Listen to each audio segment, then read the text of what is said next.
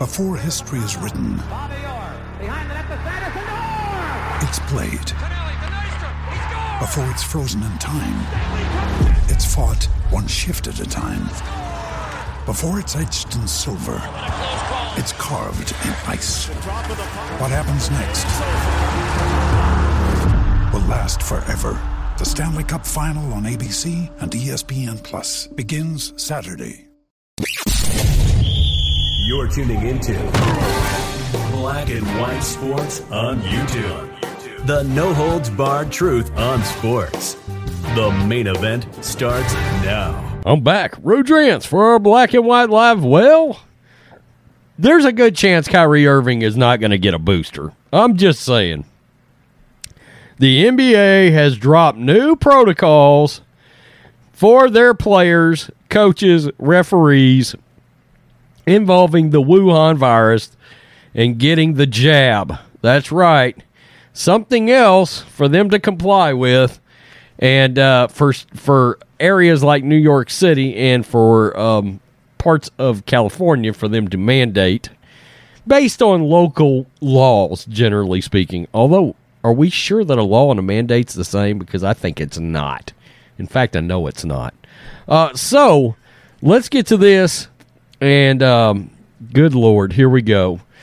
The NBA told its players, coaches, and referees Sunday that they should receive booster shots against the coronavirus, with a particular urgency for those who received the single-dose Johnson & Johnson vaccine. Yikes. The league and the National Basketball Players Association, working jointly based on the guidance from the league's public health and infectious disease experts, said those who received the Johnson & Johnson shot more than two months ago should get a booster. The booster recommendation also made for those who received the Pfizer and the Moderna vaccines at least six months ago. The league recommendations, which were attained by the AP, call for those who got the Johnson & Johnson vaccine originally to seek a Pfizer or Moderna booster. Those who got the Pfizer or Moderna may get a booster uh, wherever it's available the league said. Data used to make the league's determination showed that the antibodies levels for Pfizer and, and Moderna waned after six months and after two months for Johnson & Johnson recipients. In some cases, those who are vaccinated but elect to not receive a booster would be subjected to game day testing again starting December 1, the NBA said. That December 1 date varies depending on when the person was originally vaccinated and what type of vaccine they received. Some teams originally had been planning for players to receive boosters when they were available. A small number of previously vaccinated players have tested positive for COVID 19 entering the league's health and safety protocols. Among those sidelined of late, Philadelphia's Tobias Harris, who had symptoms, and uh, the 76ers, Doc Rivers, said he's doing great, but not great. Honestly, it hit him for sure. A lot of guys have had this and they're mad. They're like, what the hell? I'm fine. Tobias is not in that category right now. I can tell you. Wow, it must have hit him pretty hard. About 97% of the NBA players are believed to be vaccinated when the season started. In the U.S., nearly 60% of the population, more than 193 million people, are fully vaccinated. More than 21 million have received a booster. And those numbers are soaring each day.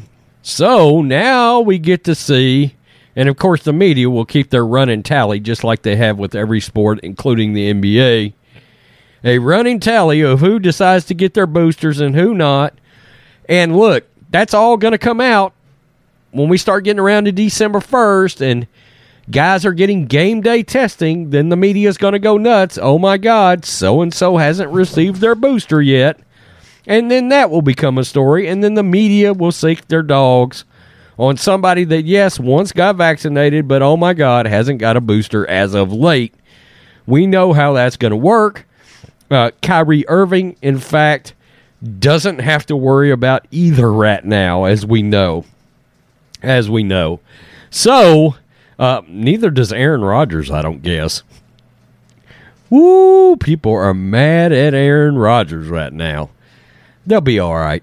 Tell me what you think, Black and White Live fans. The NBA, the Marxist NBA of China, have dropped another set of COVID protocols. Good God. And let the competitive imbalance begin. Peace. I'm out. Till next time. Thanks for watching the show. Be sure to like, comment, and subscribe. Be sure to tune in next time on Black and White Sports.